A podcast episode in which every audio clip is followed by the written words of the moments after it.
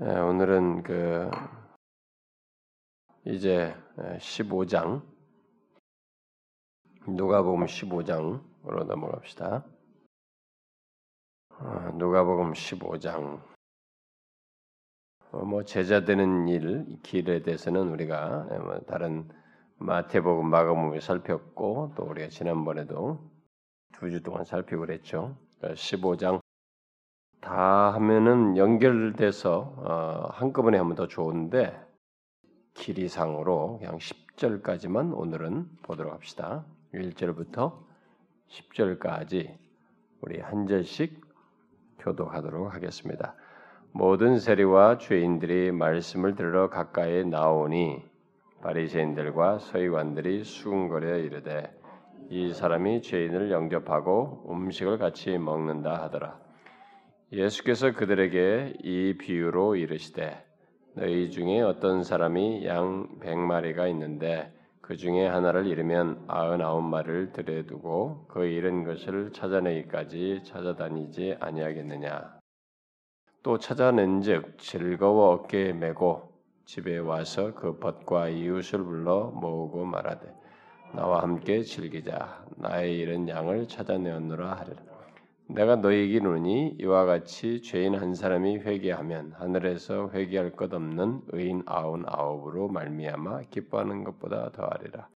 어떤 여자가 열 드라크마가 있는데 하나를 잃으면 등불을 켜고 집을 쓸며 찾아내기까지 부지런히 찾지 아니하겠느냐. 또 찾아낸즉 벗과 이웃을 불러 모으고 말하되 나와 함께 즐기자 이런 드라크마를 찾아내었노라 하리라. 내가 너에게 이르니 이와 같이 죄인 한 사람이 회개하면 하나님의 사자들 앞에 기쁨이 되느니라.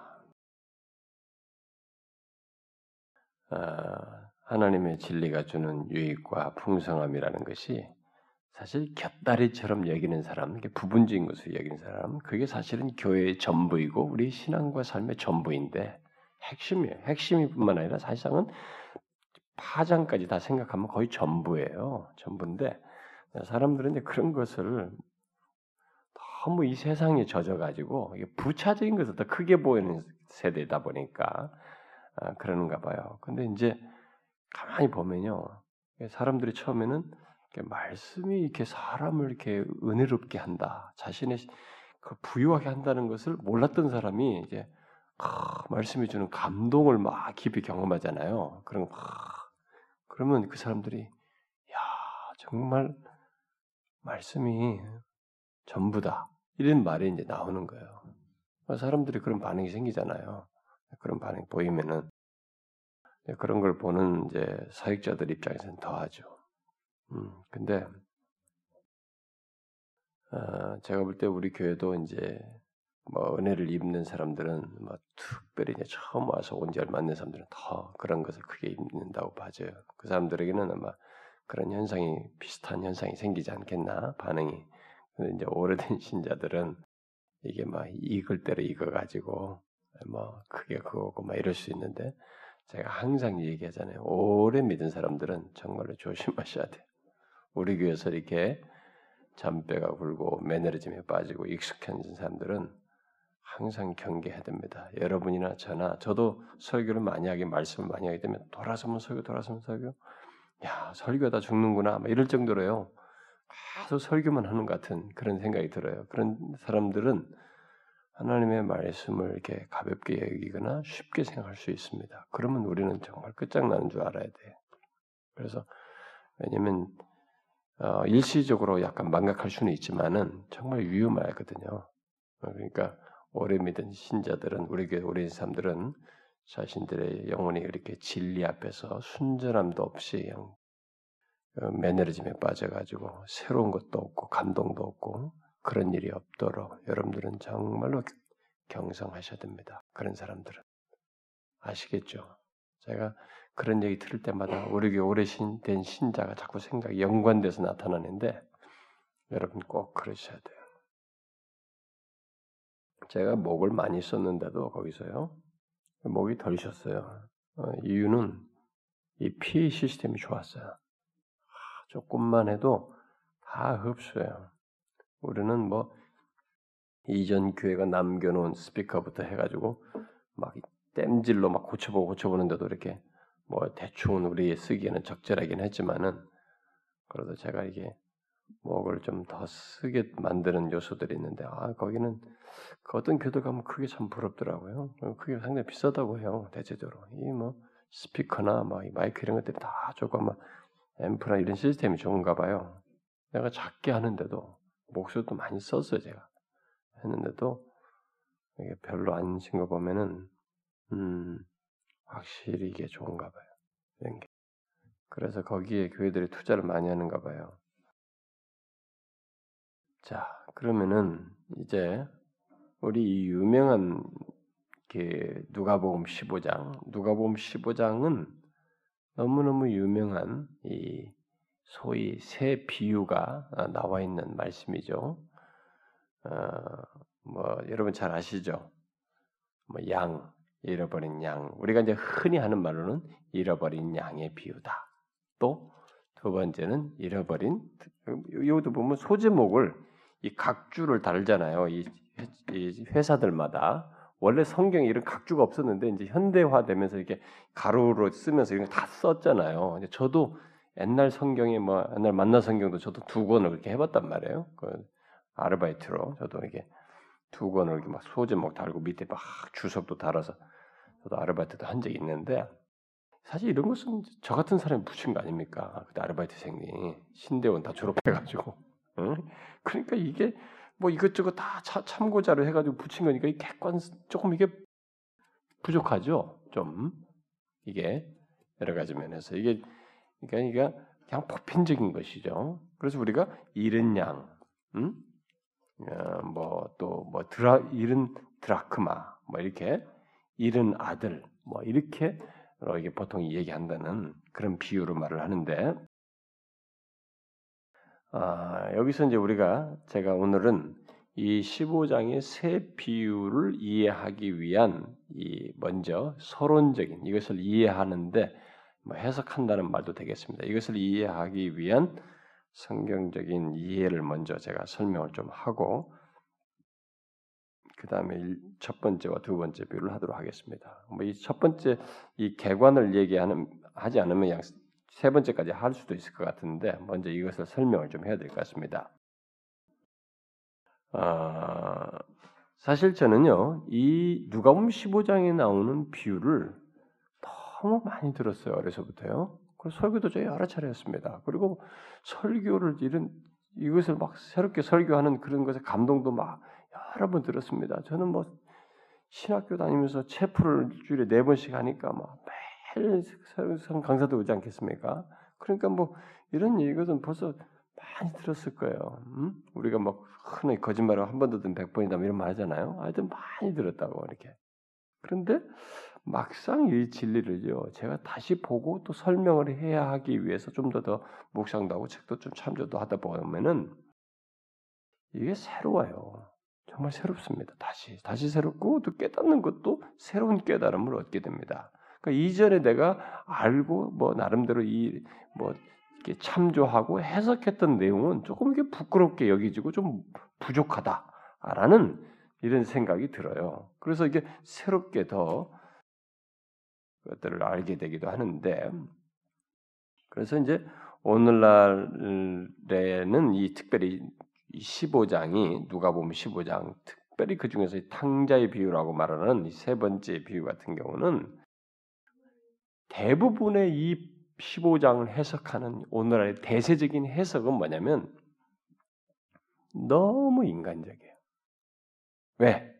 초점을 잃어버린 양에게 두고 잃어버려진 드라크마에 두고 탕자 자신에게 두기 때문에 굉장히 인간적입니다. 그래서 듣는 사람 우리 입장에서 보면 특별히 심리학적인 해석이 많이 들어와 있기 때문에 뭐 상처 치유다 뭐다 우리 내면 치유에 초점이 많이 오다 보니까 인간에게 초점이 맞춰지거든요. 그래서 뭐 잃어버린 탕자에 초점을 두다 보니까 너무 우리에게는 막 나를 감동시키고 막 나를 막 사랑 못해서 안다라는 그 하나님을 얘기하면서 우리에게 초점을 다 맞추다 보니까 너무 이게 감칠나고요. 그리고 막 진짜 깊은 감성적 타치가 딱 일어나요.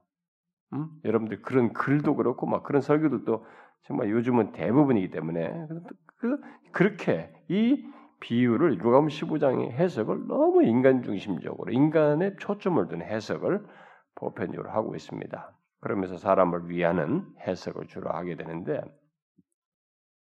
아, 오늘 오늘은 이 먼저 제가 이, 예, 이 해석을 세 가지 비유를 해석하는 데서 우리가 좀 먼저 어, 생각할 것을 좀 얘기하고 싶은데 잘 보시면 첫 번째와 세 번째 이 비유는 뭔가 여기서 보면은 음, 그 초점이 하나님의 자비와 사랑 여기에 많은 강조점이 있어 보여요. 그렇죠? 뭐첫 번째나 세 번째 보면은 아, 우리가 실제로 그렇지 않습니까? 이 세 가지 비유를 말할 때 우리는 이 세 번째 비유에 초점을 두고 잃어버린 잃은 자를 찾으시는 하나님의 자비와 사랑을 이렇게 많이 강조합니다. 실제로 어, 여기서 보면 어, 그게 중요한 요소예요. 근데 아, 이 잃은 자를 찾으시는 하나님의 자비와 사랑을 우리는 거의 이게 이제 최고의 내용, 최고의 핵심적인 주된 내용으로 이렇게 해석을 하고 있고 사실 저도 이제 그 부분에 대해서 강조를 참 많이 해왔습니다. 왜냐하면은 앞선 많은 사람들의 해석이 또 설교들이 다 그렇게 해왔고 어렸을 때 인상 깊게 들으면서 자랐던 그 설교들이 다 그것이었었기 때문에 저도 이제 그렇게 해석을 하고 어, 그래 왔어요. 그러나 이제 저는 그걸 하면서도 제가 어디에 초점을 또 하나 이게 강조를 했냐면은 저는 이제 아, 관계를 많이 강조를 했어요. 저는 그걸 좀 포함시켰던 것으로 기억을 하는데 그런 관계에 근거한 사랑과 자비를 말하는 것으로 이제 설명을 했습니다. 근데 사실은 저는 이제 그런 것을 종합적인 이해가 없이도 내가 사실 그것을 좀 강조한 편이었는데 그럼에도 불구하고 이제 설교를 하다 보면 이 본문을 설명하다 보면 우리들은 아무래도 이 대세적인 해석과 설교 그리고 이 감동적인 설명들이 잃은 자를 위시해서 설명을 합니다. 잃은 자, 잃어버린 것. 음? 그리고 여기서도 보면은 잃어버린 한 마리 양 여기에 초점을 두고 설명을 많이 하죠. 그러면서 그 하나님의 자비와 사랑을 강조하는 내용으로 이렇게 말하게 됩니다. 저도 뭐 그런 것은 그런 설교 참 많이 했어요. 근데 그것은 뭐 크게 완전히 나쁘다고 볼 수 없어요. 그것은 분명히 내포되어 있고 강조되는 중요한 내용이기 때문에 그것은 뭐 부인할 수가 없습니다. 그러나 이제 여기서 한 가지 생각해야 될 것이 있습니다. 그것이 가장 중요하고 일차적인 어? 내용으로 이해하면 안 된다는 거예요. 하나님의 자비와 사랑을 이 비유에서 가장 중요하고 우선적인 내용으로 이해해서는 안 된다는 것입니다. 왜냐하면 우리들이 이 성경을 이렇게 소제목 붙이는 사람들부터도 이 뭐 저도 그런 얘기 참 많이 들었거든요. 음? 어떤 유명 설교자들이 이제 그렇게 설교를 해도 막 설교 노트했던 것도 나는 기억이 납니다. 기억이 나는데 거기서 막 하나님의 자비와 와서 잃은 양, 뭐, 응? 막 잃은 드라크마, 잃은 음, 아들, 뭐 이렇게 하면서 어, 하는 것들을 제가 들었는데 여러분이 잘 보시면 여기서 하나님의 자비와 사랑이 가장 우선적이고 가장 중요한 내용으로 볼 수 없는 것은 두 번째 비유 같은 데서도 우리가 생각해 보죠. 두 번째 비유에서는 이 드라크마 비유에서는 이 여인의 무슨 자비와 사랑 같은 것이 나오지가 않습니다. 어? 그런 그런 것이 여기서는 일체 드러내지 않아요.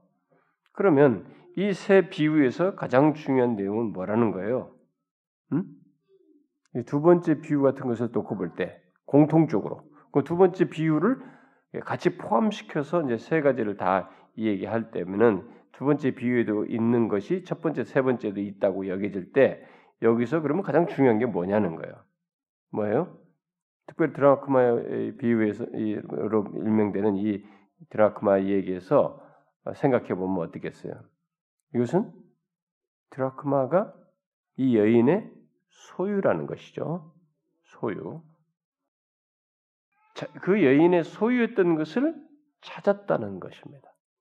바로 그와 같이 하나님께 속하여 있고 하나님의 소유로 있는 자를 곧 언약 관계 속에서 그의 소유로 있는 것을 있는 자를 찾으시는 것에 대해서 강조하고 있다는 것이 이 세 비유에서 공통적이면서 제일 먼저 기초적으로 베이스로서 그리고 우선적으로 우리가 강조하고 알아야 할 내용이라는 것이에요. 요걸 제외시키면 우리는 자꾸 감성적으로 가요. 그리고 하나님의 자비와 사랑을 분명히 말하는데 그것만 얘기하면서 결국 그 얘기를 하되 누구에게 또 비중을 잡고 가냐면 인간에게로 가요. 응? 언약의 근거에서 모든 것이 펼쳐지고 있기 때문에 하나님께 무게중심이 싹 인간에게로 가버리는 그래서 오늘날에 이 세 비유를 가지고 다 인간적인 차원에서 해석을 하고 인간적인 설명을 많이 하는 응? 그런 일이 있는 것입니다. 아, 그렇지 않아요. 여러분 우리가 이 비유에서 중요시하게 될 것은 지금 세, 여드랑 두 번째에서도 보다시피 어, 소유했던 것을 어, 찾는 것입니다. 그러니까 하나님의 언약 관계 속에서 소유된 자를 찾으시는 거예요. 요게 여기서 제일 중요한 먼저 생각할 내용입니다. 그러니까 이 세상의 이 사람들 인류, 인류 가운데에서 잃어버린 자들이 있단 말이죠. 다시 말해서 그리스도 안에서 그리스도 안에 나타난 이 하나님의 그리스도 안에서 이제 나타나서 또 이게 어, 이룰 그 은혜 언약 가운데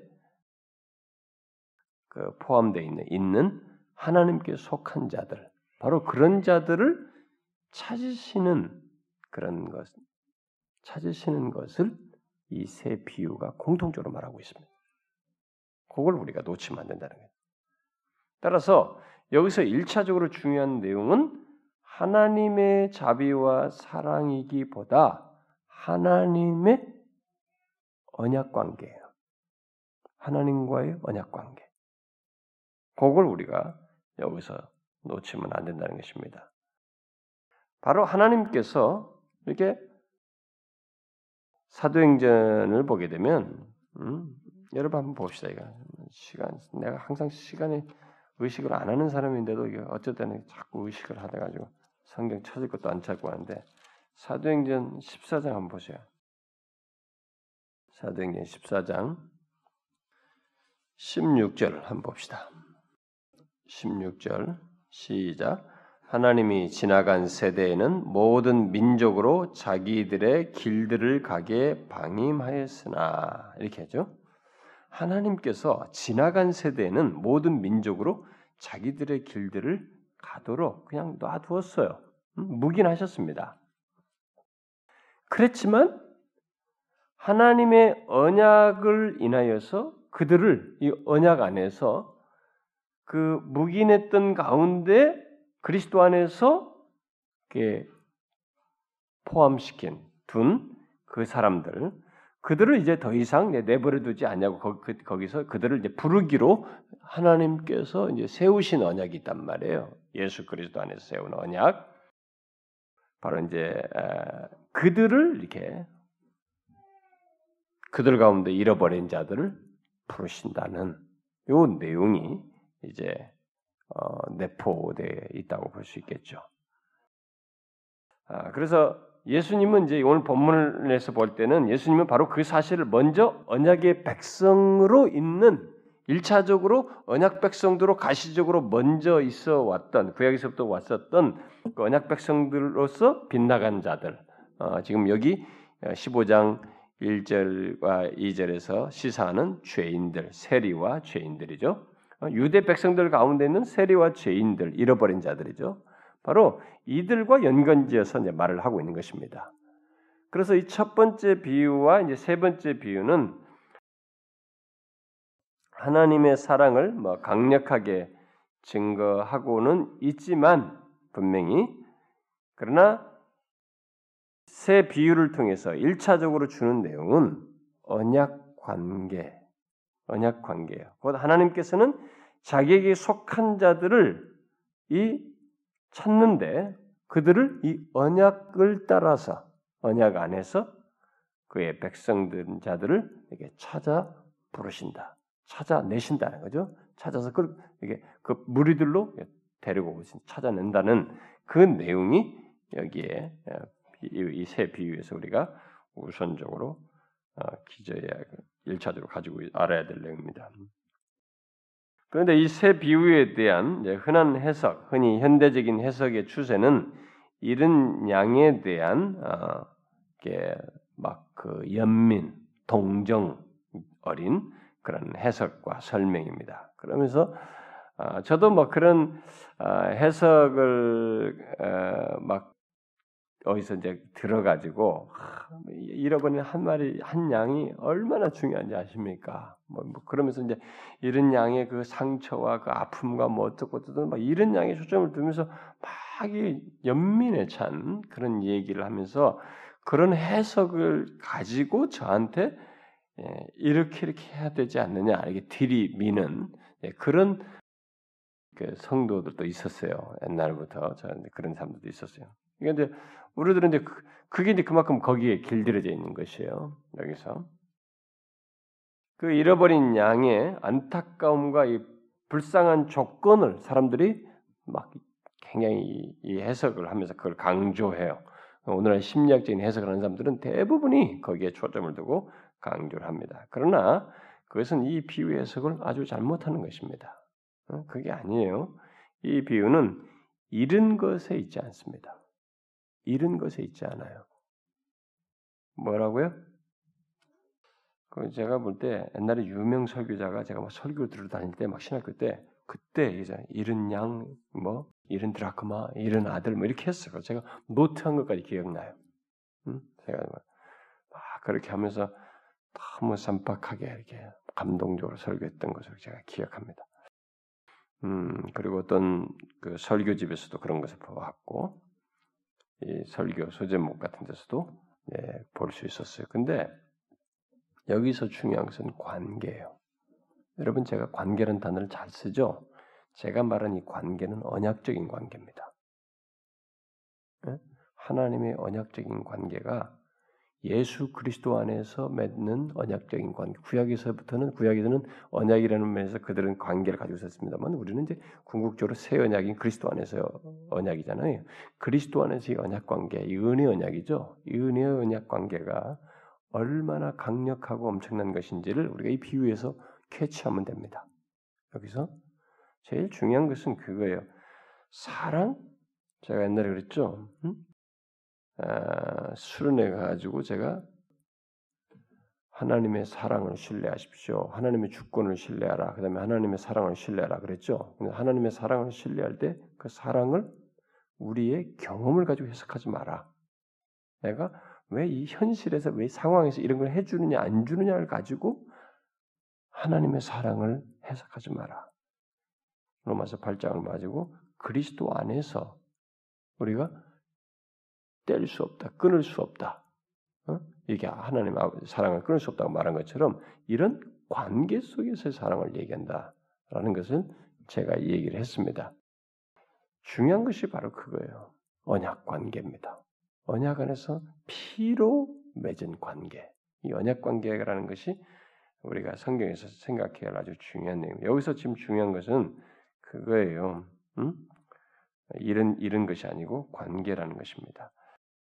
따라서 이 첫 번째 비유 어, 잃어버린 소위 뭐 잃어버린 양이라고 하는 뭐 이런 것에서 뭐 잃어버린 양의 비유라는 말이 적절하지가 않고 그런 제목이 적절하지가 않고 목자와 양의 관계라고 봐야 됩니다. 목자와 양의 관계라고 보는 것이 더 적절하다는 것입니다.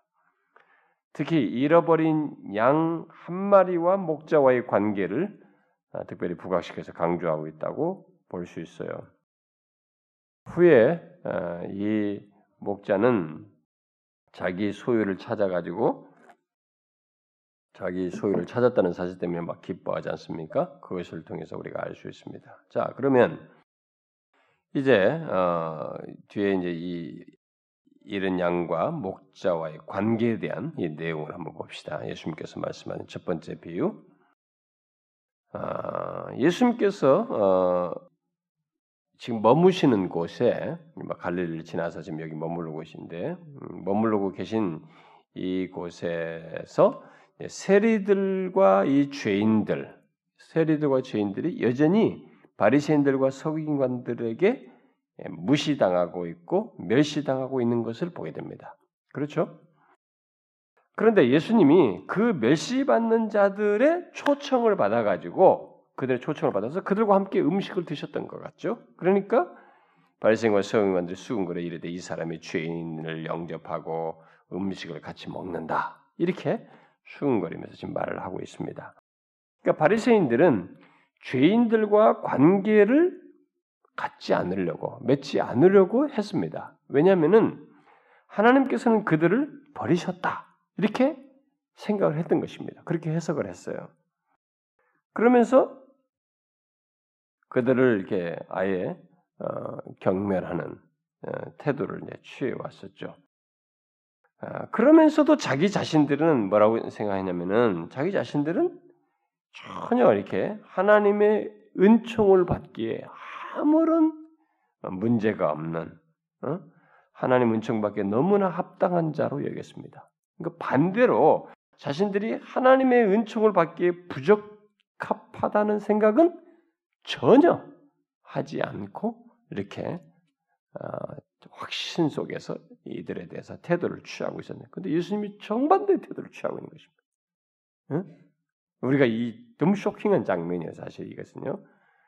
어, 왜 예수님께서 이런 이런 식으로 그들을 받아들이시면서 그들과 음식을 먹으면서 지금 이제 설명을 안 나가시는데 왜 이렇게 하시는가? 응? 아, 그 하나님께서 이런 자들과 관계를 끊고 어, 계신 것이 아니기 때문에 예수님께서는 하나님의 뜻대로 오히려 이른 자를 찾아서 구하시는 구원하시는 이런 행동을 여기서 1절, 2절에서 실제로 행실로서 보여주고 있습니다. 아, 비록 아, 자신들의 어리석음으로 언약을 거부하고 이게 죄인의 자리에 지금 있지만 잃어버린 자의 상태에 있지만 이들이 언약의 백성들에 속한 자들이었기 때문에 어? 예수님은 그들을 찾고 구하시는 이렇게 세리와 죄인들 그들을 가까이 하시는 이런 일을 하셨습니다. 하나님께서는 그의 언약 안에서 또 언약으로 인해서 여전히 그들의 하나님이시다라는 것을 드러내시는 것입니다. 자, 여기서 중요한 것은 이 바리새인들의 시각으로는 분명히 죄인들과 이 세리들은 멸망할 사람들이에요.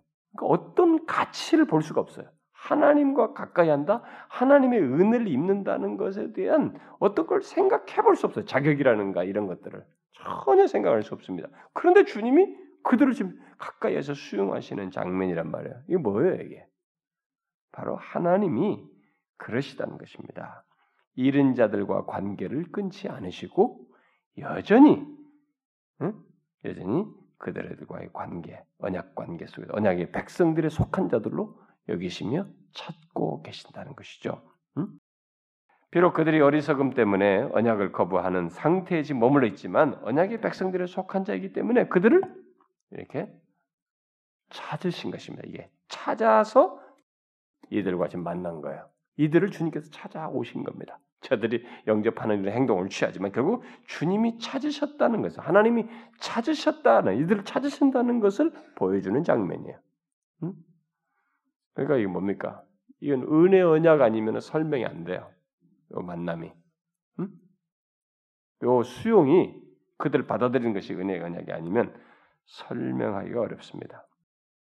그러니까 여러분과 저도요. 바로 그 시각에서 하나님을 보고 다른 사람을 볼 수 있어야 됩니다. 만약 우리도 그 은혜 언약에 대한 이해가 없으면 바리새인과 똑같은 생각. 왜냐면 세상이 그것밖에 우리가 경험 세계가 가치관이 그 시각밖에 없는 거예요. 그렇게밖에 안 보여요. 아니고요, 저는 아니야. 이게 탁탁탁 잘린다고요. 그래서 더러우면 끝, 뭐하면 끝 이렇게 딱딱딱 잘려 버리는 거예요.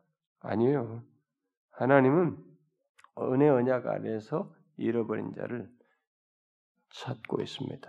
그 안에서 사람을 자기 백성을 두어서 이렇게 자기 백성에 속한 자들로 둔 자들을 찾아서 이렇게 이끄시는 것입니다. 그래서 이 사실을 예수님께서 비유로 말씀하시는 것이 이제 15장의 이세 가지 예, 비유라고 말할 수 있습니다. 자, 제일 먼저 나오는 것이 뭐예요? 음?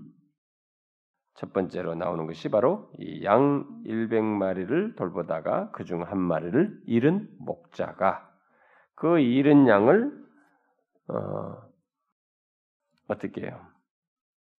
내버려 두지 않는다 하는 것입니다. 찾아낸다 반드시. 그 얘기예요. 이게 가능성 얘기가 아닙니다. 반드시 그렇게 한다는 거예요. 어? 찾을 가능성을 얘기하는 게 아닙니다. 왜냐하면 그 양이 이 목자의 소유거든요. 응? 목자의 소유야. 그리고 자기가 기르는 양떼의 일부이거든요. 반드시 찾아낸다는 거예요. 그래서 그러니까 우리들의 이제 개념상으로는 야 이놈이 어디 갔냐? 내가 이 귀찮다. 이렇게 안 한다. 여러분 목동이 싹군 목자 있잖아요. 이게 고용된 목자는 뭐 하, 없어요. 찾아봤는데 없어. 이렇게 대충 건너뛸 수 있지만 실제 소유자는 찾아낸다는 거예요. 음, 그거 항상 그 양, 양 키우는 사람들은요, 그거 다, 다 안다는 거래요. 그거 자기들이 어, 이놈 자기가 이름도 적어줘. 어, 이놈은 노랭이 누구 뭐 이렇게 해가지고 전박이 다 이름 불러가면 자기들 다 한다는 거예요. 이렇게 어? 다 이게 대충 안다는 거죠.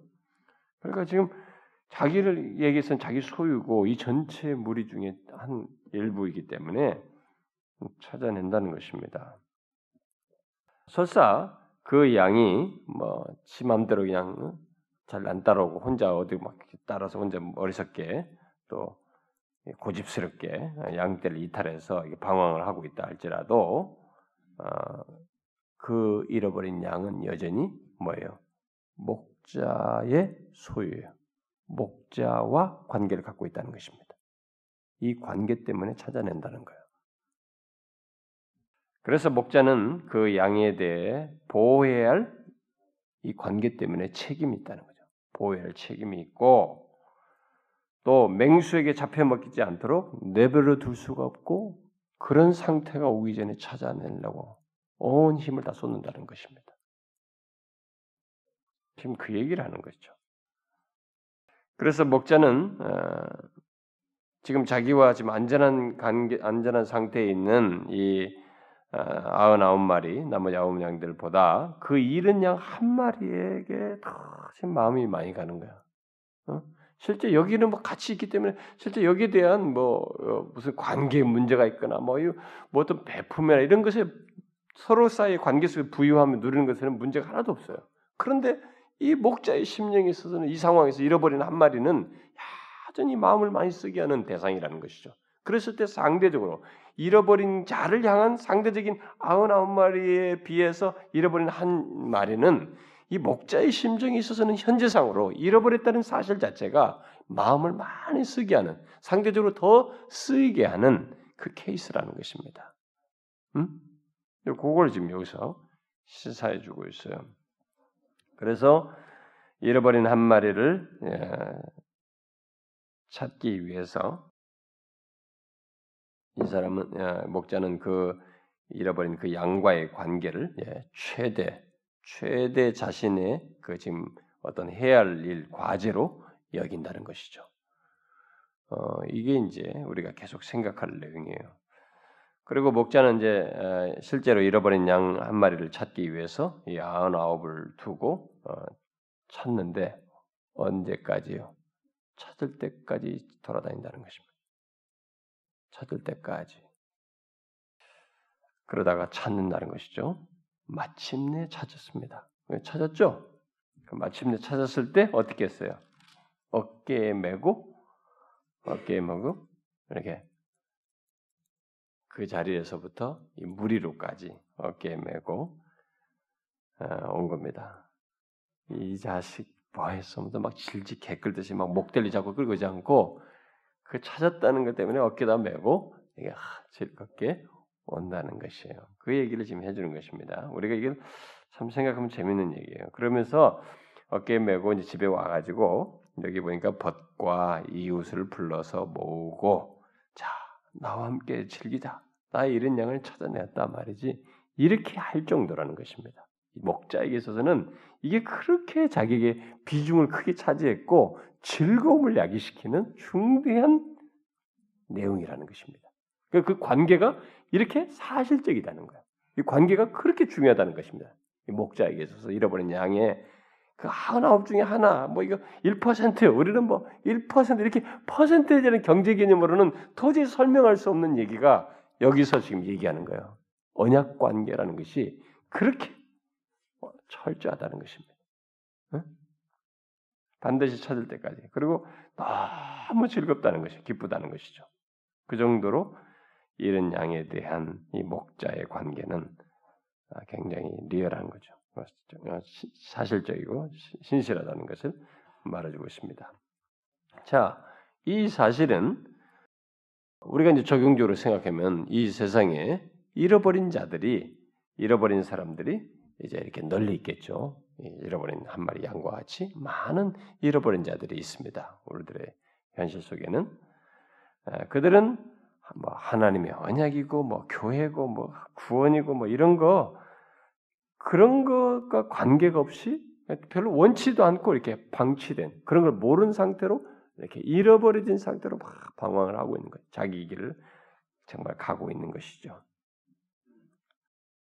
그들은 잃어버린 양처럼 그 무리로부터 이렇게 떨어져 있는 것처럼 이렇게 하나님의 백성들로부터 떨어져 나와 있기 때문에 목자의 음성도 몰라요. 뭐 하나님의 음성이 어떻고 우리가 듣고 그러면서 우리는 뭐 아, 너무 은혜롭다 하나님은 너무 좋으시다 그러면서 뭐 목자의 음성을 들으면서 우리는 막 행복해 하는데 이런 양은 그런 거 하나도 몰라요. 전혀 모른다. 그러면서 자기 혼자 방황하고 있는 거예요. 응? 떨어져서 그 무리로부터 떨어져 나가서. 그런데 하나님께는 그렇지가 않아요.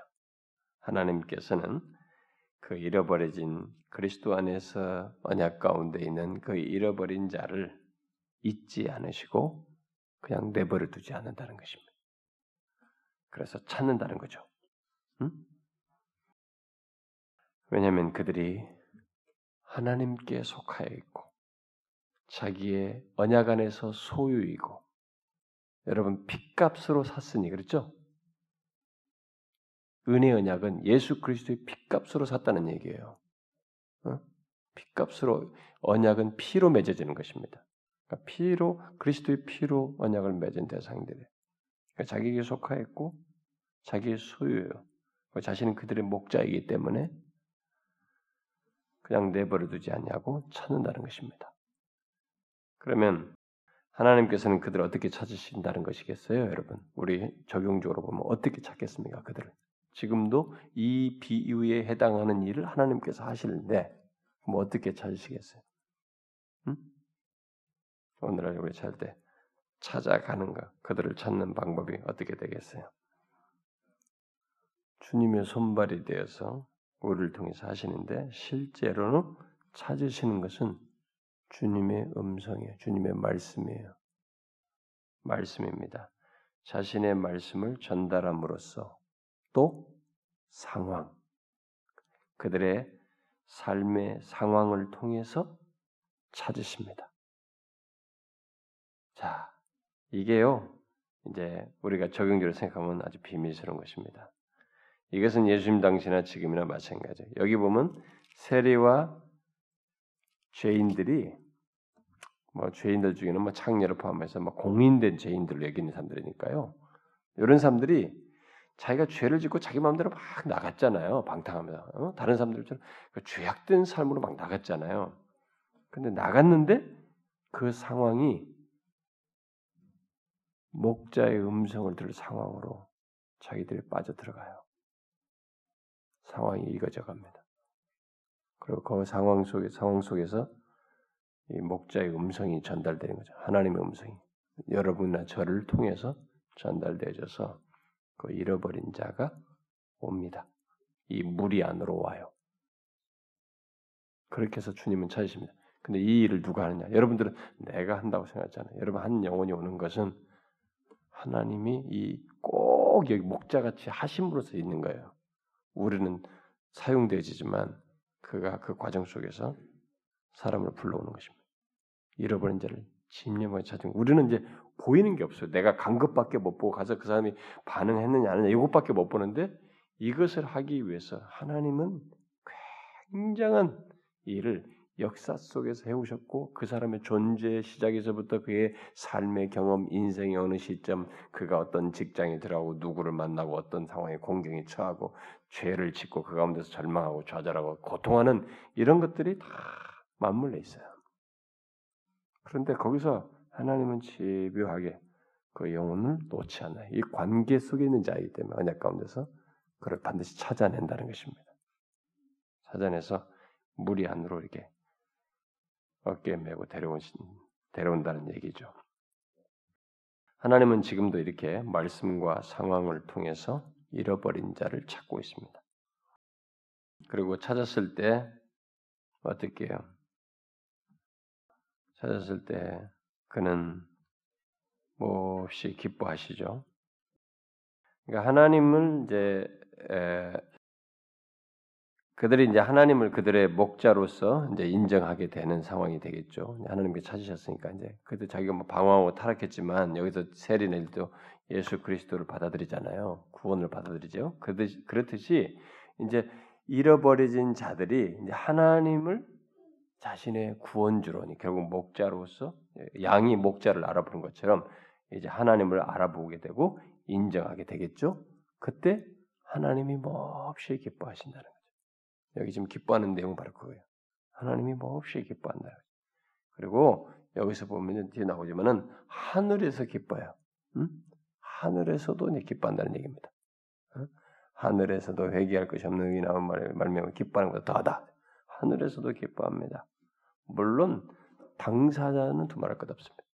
당사자는 그동안은 뭐 예수 그다 바르고 없어 뭐 하면서 막 떠들었던 사람이 자기가 찾은 바 된 후에는 하나님께서 나를 찾아주셨다는 것, 나를 구원하셨다는 이 사실이 너무 은혜로 와서 이 은혜에 감사하면서 마냥 행복해하게 되죠. 그런 신자가 이 전혀 자격이 없는데 나를 찾아주셨다네. 나를 그래서 그리스도께 구원의 자리로 이끌어 주셨다는 사실을 알게 된 사람들은 그 다음부터 어떻게 해요? 그 은혜가 큰 거예요. 은혜가 너무 크다. 그래서 너무 감사하게 되죠.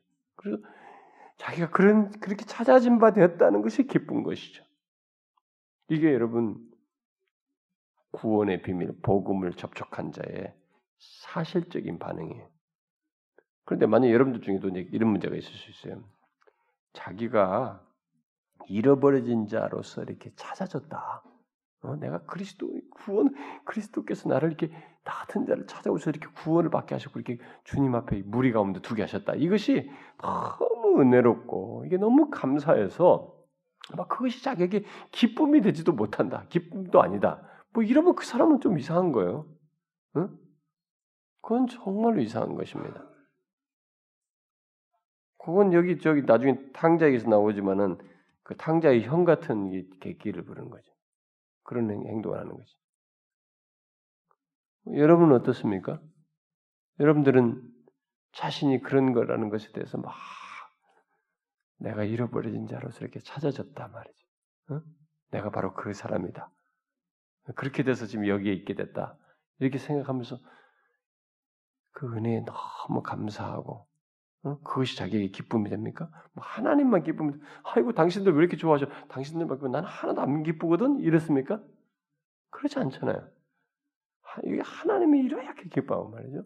목자의 기쁨이 하나님의 기쁨인데 하나님이 이렇게 기쁘면 하늘에서도 기쁘는데 당사자도 기쁩니다. 여러분 그렇지 않습니까? 음? 저는 제가 지각 능력이 깨지기 전, 깨어나기 전인데도 어렸을 때 제가 회심하고 났을 때는 이건 뭐 내가 기쁘려고 기쁜 게 아니고 너무 기뻤어요. 정말. 어린 나이에도. 너무 기쁜 거 있죠. 도대체 어디서 이런 기쁨이 나오는지 말이에요. 너무 기뻤어요. 어? 교회 가서 막 갔다 돌아올 때면 진짜 구름을 나는 것 같았고. 어? 그, 그랬단 말이죠. 여러분 어떻습니까? 왜 이렇게 대답이 없습니까? 안경을 써서 봐야 돼. 잘 안 보이네. 어떻습니까, 여러분? 저는 여러분들에게 뻥튀기 하자는 거 아니에요. 없는데 있는 것처럼 하자는 게 아니에요. 없으면 없는 대로 얘기하셔서 여러분들은 그게 내가 잃어버린 자인지에 대한 인식도 없고 정말 바리새인처럼 나는 오히려 그런 걸 받기에 뭐 필요가 없다. 나는 당연한 사람이다. 이렇게 생각하는 기 때문에 그럴 것이기 때문에 그 사람들은 바리새인인 줄 알고 죽으라고 회개해야 되고 그 사람들은 대체적으로 내가 볼 때 정상적이라면 하나님만 기쁘고 하늘만 기쁘게 당사자도 기쁜 것이 분명히 있어야 된다고. 와 너무 은혜가 크다. 그래요 어떻습니까 여러분? 여러분도 그렇습니까? 아니 진짜 여러분 왜 이렇게 수동적이에요? 그게 없, 없어요? 몰라요? 네. 근데 다른 사람들이 좀 반응이 없어. 그래요? 여러분도 그랬어요? 예. 여러분 이건요 우리 신자들은 이런 것 때문에 사실은 기쁜 거예요. 그 제가 평생 울고 먹고 물고 넘어지고 계속 붙들어야 될 게 뭐냐면 자격 없는 우리에 대한 구원의 비밀이 이 구원이 이루어졌다는 것이고 이게 복음인데요. 구원이 이루어졌다는 것이고 그 구원이라고 하는 구원이 이루어진 것이 바로 내 스스로 할 수 없는 분명히 자격 보면 여기 죄인과 세리예요. 죄인과 세리 같은 조건이거든.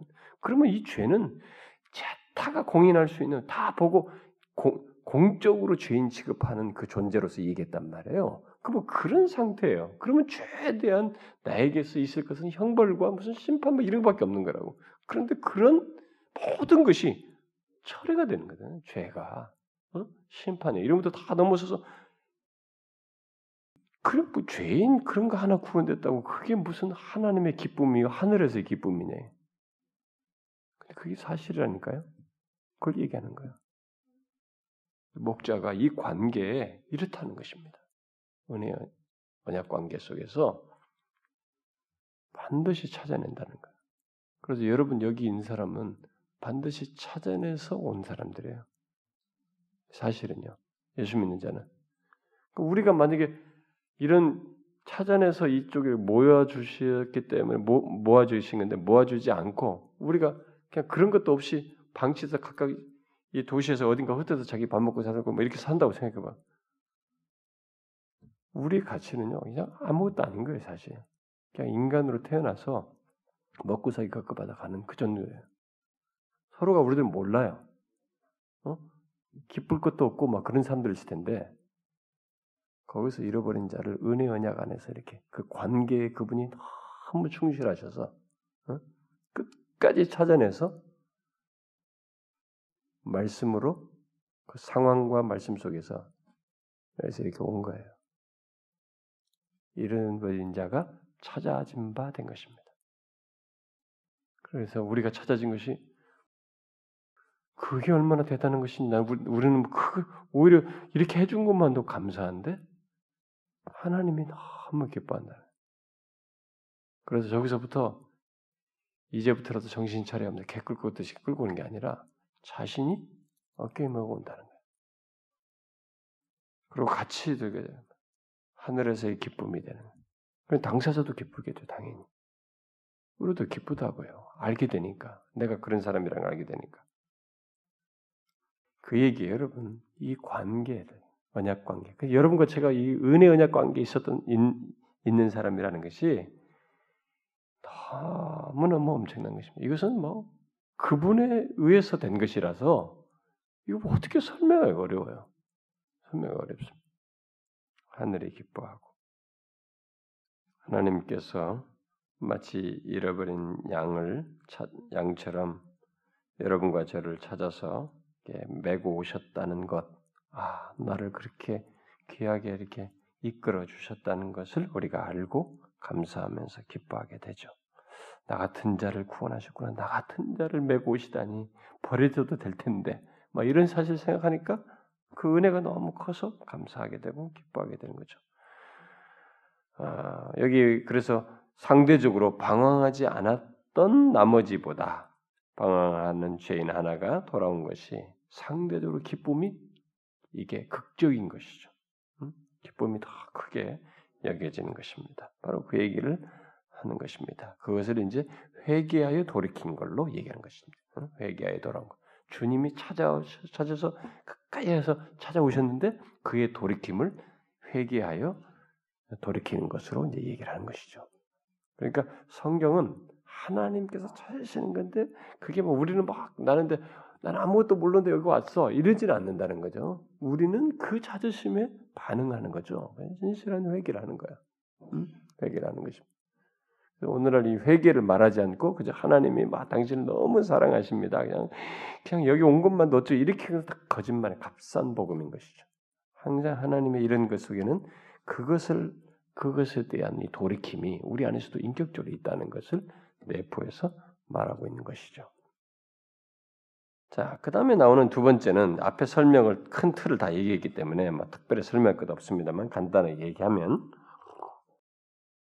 이것도 결국은 이른 동전, 어? 이른 드라크마의 비유라기보다는 이른 동전과 여인과의 관계를 말한다고 보겠죠. 그 관계를 말한다고 보겠어요. 아, 열 드라크마를 가진고 있었는데 이 여인이 그 중 하나를 잃었어요.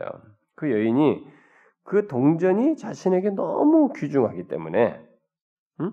불을 켜고 그것을 찾을 때까지 찾을 때까지 아마 아 찾아보니까 없단 말이지. 뭐 우리가 집안에서 뭐, 뭐 물건 하나 잊어버려가지고 찾다가 아이 그만두자 이게 아닌 거예요. 여기서는 드라크마가 여인에게서는 그렇지 않아. 이 드라크마와 여인과의 관계는 아주 특별한 관계로 여기는 거죠. 그, 그 관계에 초점을 두기 때문에 이 비유에서는 그 드라크마의 가치 뭐 이런 것이 아니에요. 사실은 드라크마의 가치는 그 다음 얘기고 이 관계의 관계 여인과의 드라크마의 관계가 이게 너무 소중하게 여인에게 있어서 그래서 이 관계 때문에 이 여인은 찾을 때까지 어? 온 집안을 쓸면서 찾는다는 것입니다.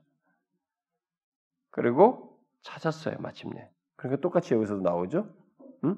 벗과 이웃을 불러. 우리가 무슨 드라크마 찾았다고 뭐 벗과 이웃까지 불러. 이렇게 말할 수 있지만 일단 관계에 초점을 두고 있으면 이 여인에게 있어서는 너무 하, 정말 못 찾을 줄 알았다. 그런데도 하, 찾았어요 마침내. 어, 그거 없으면 큰일 나. 자기에게는 너무 중요한데. 그러니까 이게 자기에게는 너무 기쁜 거예요. 그래서 벗과 이웃을 불러 모아가지고 함께 즐기자면서 야 찾았어 내가 기적적으로 찾았다. 너무 극적으로 찾았어 말이지. 그러면서 같이 기쁨에 막 즐거워, 너무 크게 기뻐하는 어, 이런 장면을 여기서도 보여주고 있습니다. 그러니까 하나님께서도 그렇게 하신다는 것이죠. 자신의 보배로운 소유를 잃은 것으로 취급한다는 것. 우리를 잃어버린 자지만 잃어버린 자를 하나님께서는 자신의 아주 보배로운 소유로 여기시면서 그 소유를 잃은 것으로 여기시면서 이 한 드라크마를 찾는 여인처럼 모든 힘을 다해서 끝까지 다 쓸어서라도 찾듯이 온 힘을 다해서 찾는다는 것입니다. 아, 설사 사람들이 바리새인과 서기관들이 세리와 죄인들을 이렇게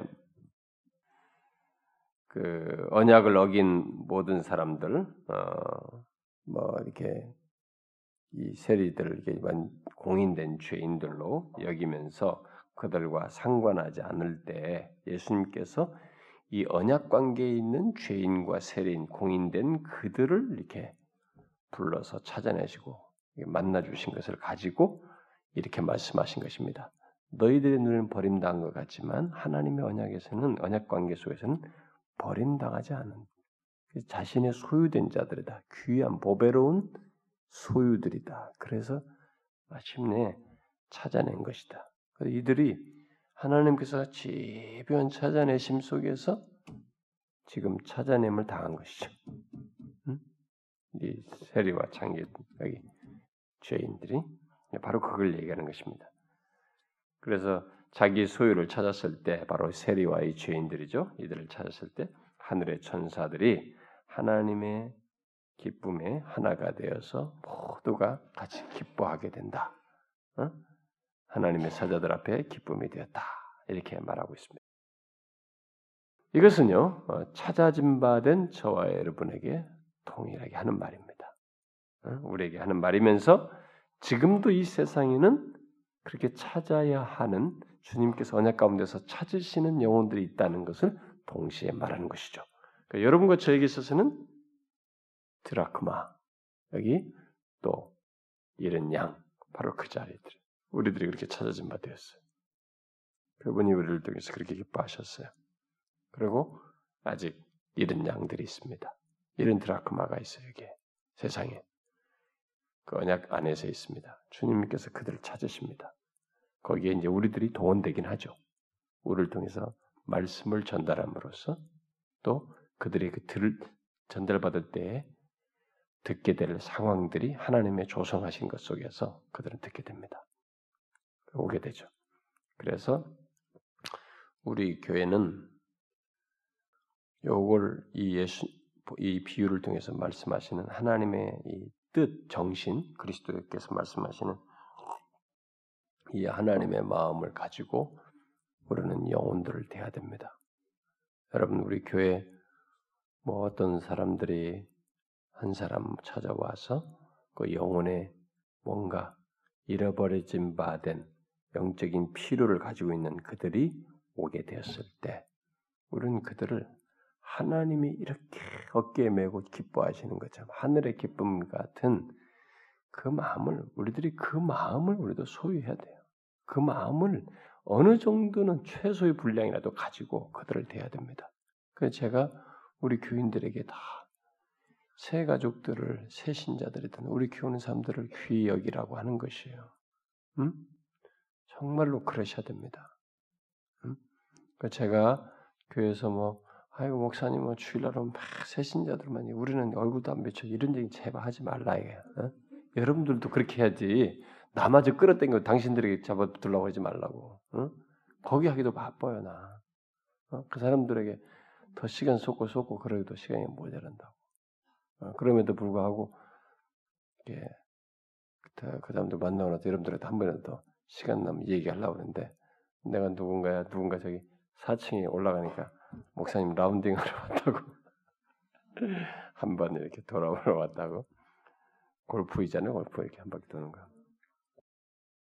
근데 여러분 제가 할 수 있는 한 최선 다 하려고 하는데요. 그래도 저는 아무래도 약한 자에게 시선이 갑니다. 진짜예요. 목회자의 마음이 조금 조금 가진 거죠. 근데 이런 하나님의 마음이기도 해요. 이것은 그리스도의 마음입니다. 그리고 저는 처음 나온 사람뿐만 아니라 우리에게 오래 다녔어도 아직 저 사람이 적응 못하고 있으면 그 사람에게 마음이 갑니다. 거기 안타깝고요. 그리고 소외된 사람이 있으면 안타깝고 그리고 자기들은 나를 거역하더라도 이렇게 교회 나오는데 지금 뭐가 상해가지고 막 교회를 못 나오, 좀한 번, 두 번 빠진다거나 뭐 좀 뭐가 힘들어서 지금 안 나오는데 뭐 이런 얘기 있으면 여러분 제가 한 켠에 그게 큰 덩어리로 남아 있어요. 그 사람은 진짜입니다. 어? 누가 뭐, 뭐 하다가 뭐 어쨌대 가지고 그것 때문에 좀 힘들어한다 그러면 그게 저한테는 이게 덩어리로 이렇게 남아 있어요. 응? 근데 뭐 그걸 야 좀 그래도 좀 달래가지고 어떻게 좀 위로도 해서 좀 오게 해라. 또 나도 뭐 해보고 그런데 본인이 안 오잖아요. 안 오고 그러니까 안 나오잖아요. 그러면 이게 참 속탑니다. 정말 속타요. 근데 우리는 약한 자, 잃어버린 자, 요들에, 대, 요들에 대해서 정말 주님의 마음을 써야 됩니다. 저는 우리 교회 조금 이제 몇 달 이상 되면은 여러분들은 자기 연민에 너무 도취되지 말고 새로운 사람들도 좀 자꾸 봐줘요. 어, 자기도 다른 사람들도 가시고 그런 자들을 다 귀하고 그 사람 한 사람이 교회 오는 것이 얼마나 귀한지 그 영혼이 얼마나 여기서 잘 어려, 어려움 없이 잘 적응할 수 있도록 돕고 어? 그들의 마음에 어쨌든지 주님의 은혜를 알고 이렇게 부유함을 누릴 수 있도록 하는데 여러분들이 신경 쓰세요. 주일하면 어, 오래된 사람 막 반가우니까 자기들끼리 막 밥 먹고 속속속 제발 그러지 마세요. 그럼 평일날에 밥한 먹자 그래가지고 그때 시큰 떠들어. 왜 주일날은 좀 다른 사람들에게 좀, 좀 하라고요. 새로운 사람들에게. 예? 리더들만 할 게 아니라 교회 6개월 이상 된 사람은 좀 그렇게 하시라고요. 그래서 우리 교회는 전 교인이 어? 새가족부 위원들이 멤버들이 좀 다 되면 좋겠어. 진짜 누구 말마다 해가족들을 돌보는 우리가 이 주는 주님의 마음을 이런 기쁨을 같이 가집시다. 그 사람들이 오는 것을 같이 기뻐하고 즐거워하고 응? 주님이 우리를 그렇게 기뻐하셨어요. 우리도 그들을 기뻐해야지. 응? 같이 하늘에서 같이 기뻐한다는데 우리가 하늘에서 기뻐하는 그 멤버에 우리 포함돼서 우리가 그들을 기뻐해야죠. 한 사람에. 저도 우리 교회에서 누가 하, 영혼이 내면의 변화, 영, 영적인 변화가 생기고 그 사람이 진실한 신자로 이렇게 탁나 변화되게 되고 이게 신자로 될 때 정말로 그건 기뻐요. 응? 정말 기쁩니다. 우리 교회 어떤 자매가 아, 우리 교회 나오는 어떤 자매가 그러대. 아, 우리 교회 성도들은 참 이 교회 성도들은 참 뭐 이익 개 이익 개념 같은 거 이익 같은 거 생각 않고 진짜로 진실로 사랑해 주는 것 같다고. 진실로 자기를 위해 주는 것 같아. 그러니까 몇 사람의 그 어떤 진실한 자기 섬김을 받아봤나 보죠. 음, 그랬나 봐요. 저한테도 이제 제가 뭘 좀 이렇게 관심을 좀 몇 차례 표하고 뭐 했더니만 저한테도 그런 문자를 보냈어요. 아, 진실하게 예수를 믿는 사람은 그런 모습이 있나 봅니다. 이렇게. 근데요, 그건 우리가 자연스럽게 가질 수 있는 마음이라고 봐요. 우리가 예수를 믿다 보면 주님의 마음에 공감을 하게 되잖아요. 이게. 어, 이런 게 주님이 기뻐하는 것에 같이 기뻐하지 않습니까?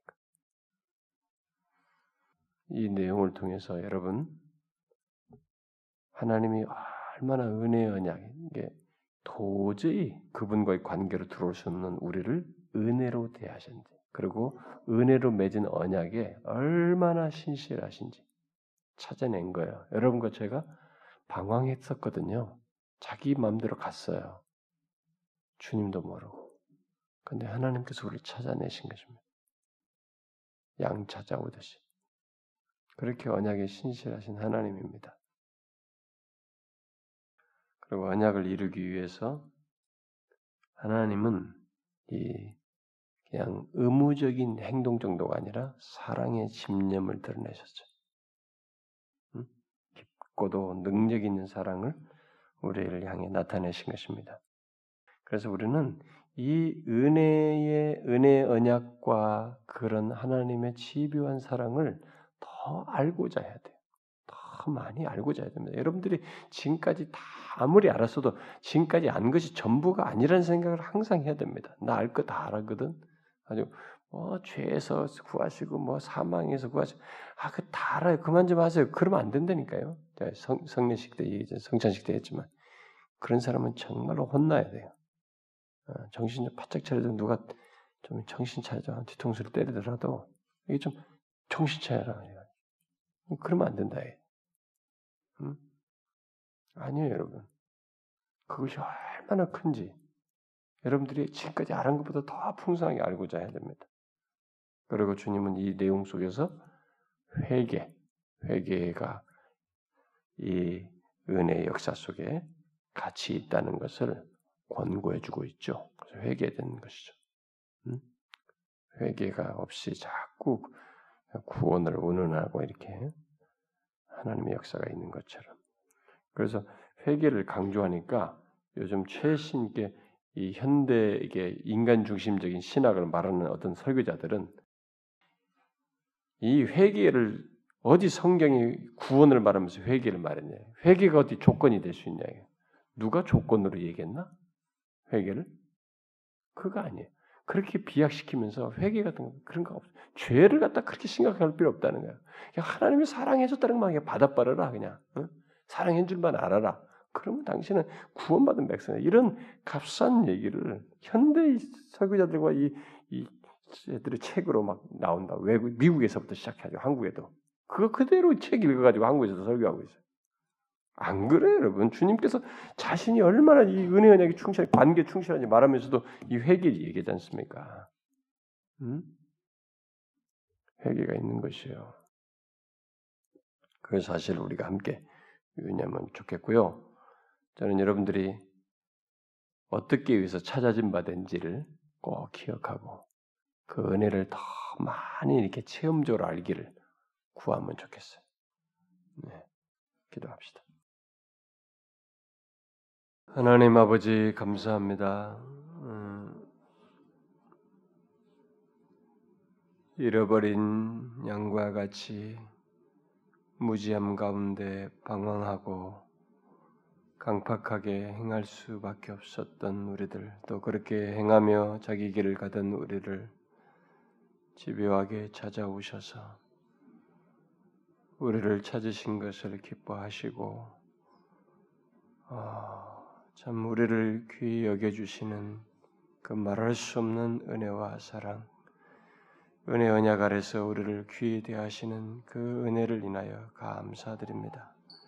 주님, 저희들로 하여금 이 은혜의 부유함을 더 알게 해 주시옵소서. 나 같은 자를 향한 하나님의 은혜와 사랑이 그게 도대체 어떠한 사랑이며 그 큰 은혜인지 특별히 독생자의 피로 대속하여 사랑하시는 우리에게 구속의 은혜를 베푸신 것이 주의 백성 삼으신 것이 얼마나 큰 은혜인지 지금까지 한 것보다도 더 부유하게 알 수 있도록 하셔서 우리의 남은 여생이 그 은혜를 기뻐하고 즐거워하고 증거하며 살아가는 저희들 되게 하여 주옵소서. 그리고 우리와 같이 지금 과거에 우리와 같이 잃어버린 양과 같은 상태에 있는 영혼들을 향하여 복음으로 저들에게 하나님의 말씀을 전달하고 주께서 전달하라고 하시는 그 복음을 잘 전달하여 그들이 구원되는 역사를 보게 하여 주시옵소서. 주님, 여기 참여한 모든 사랑하는 지체들에게 참 이 예수 그리스도 안에 있는 은혜의 부유함들이 날이 갈수록 시간이 갈수록 하루하루 더해 갈수록 새로워지고 감격스럽고 은혜로워서 참 자신들의 입가에 삶에 사는 중에 기쁨이 넘치고 주님을 인하여 즐거워하는 그런 삶들을 가질 수 있도록 인도해 주시옵소서. 그리고 하나님이여 여기 모인 각자들 우리가 함심하여서 여러 가지를 기도했는데요. 주님 우리의 기도를 들으시고 여러 가지로 우리들의 필요를 어, 채워 주시며 주님의 뜻을 이루어 주시옵소서. 몸된 교회를 이곳에 두셔서 정말 하나님이 기뻐하시는 역사를 행해 주시기를 구합니다. 저희들은 너무 미력합니다. 하나님의 흠이 많습니다.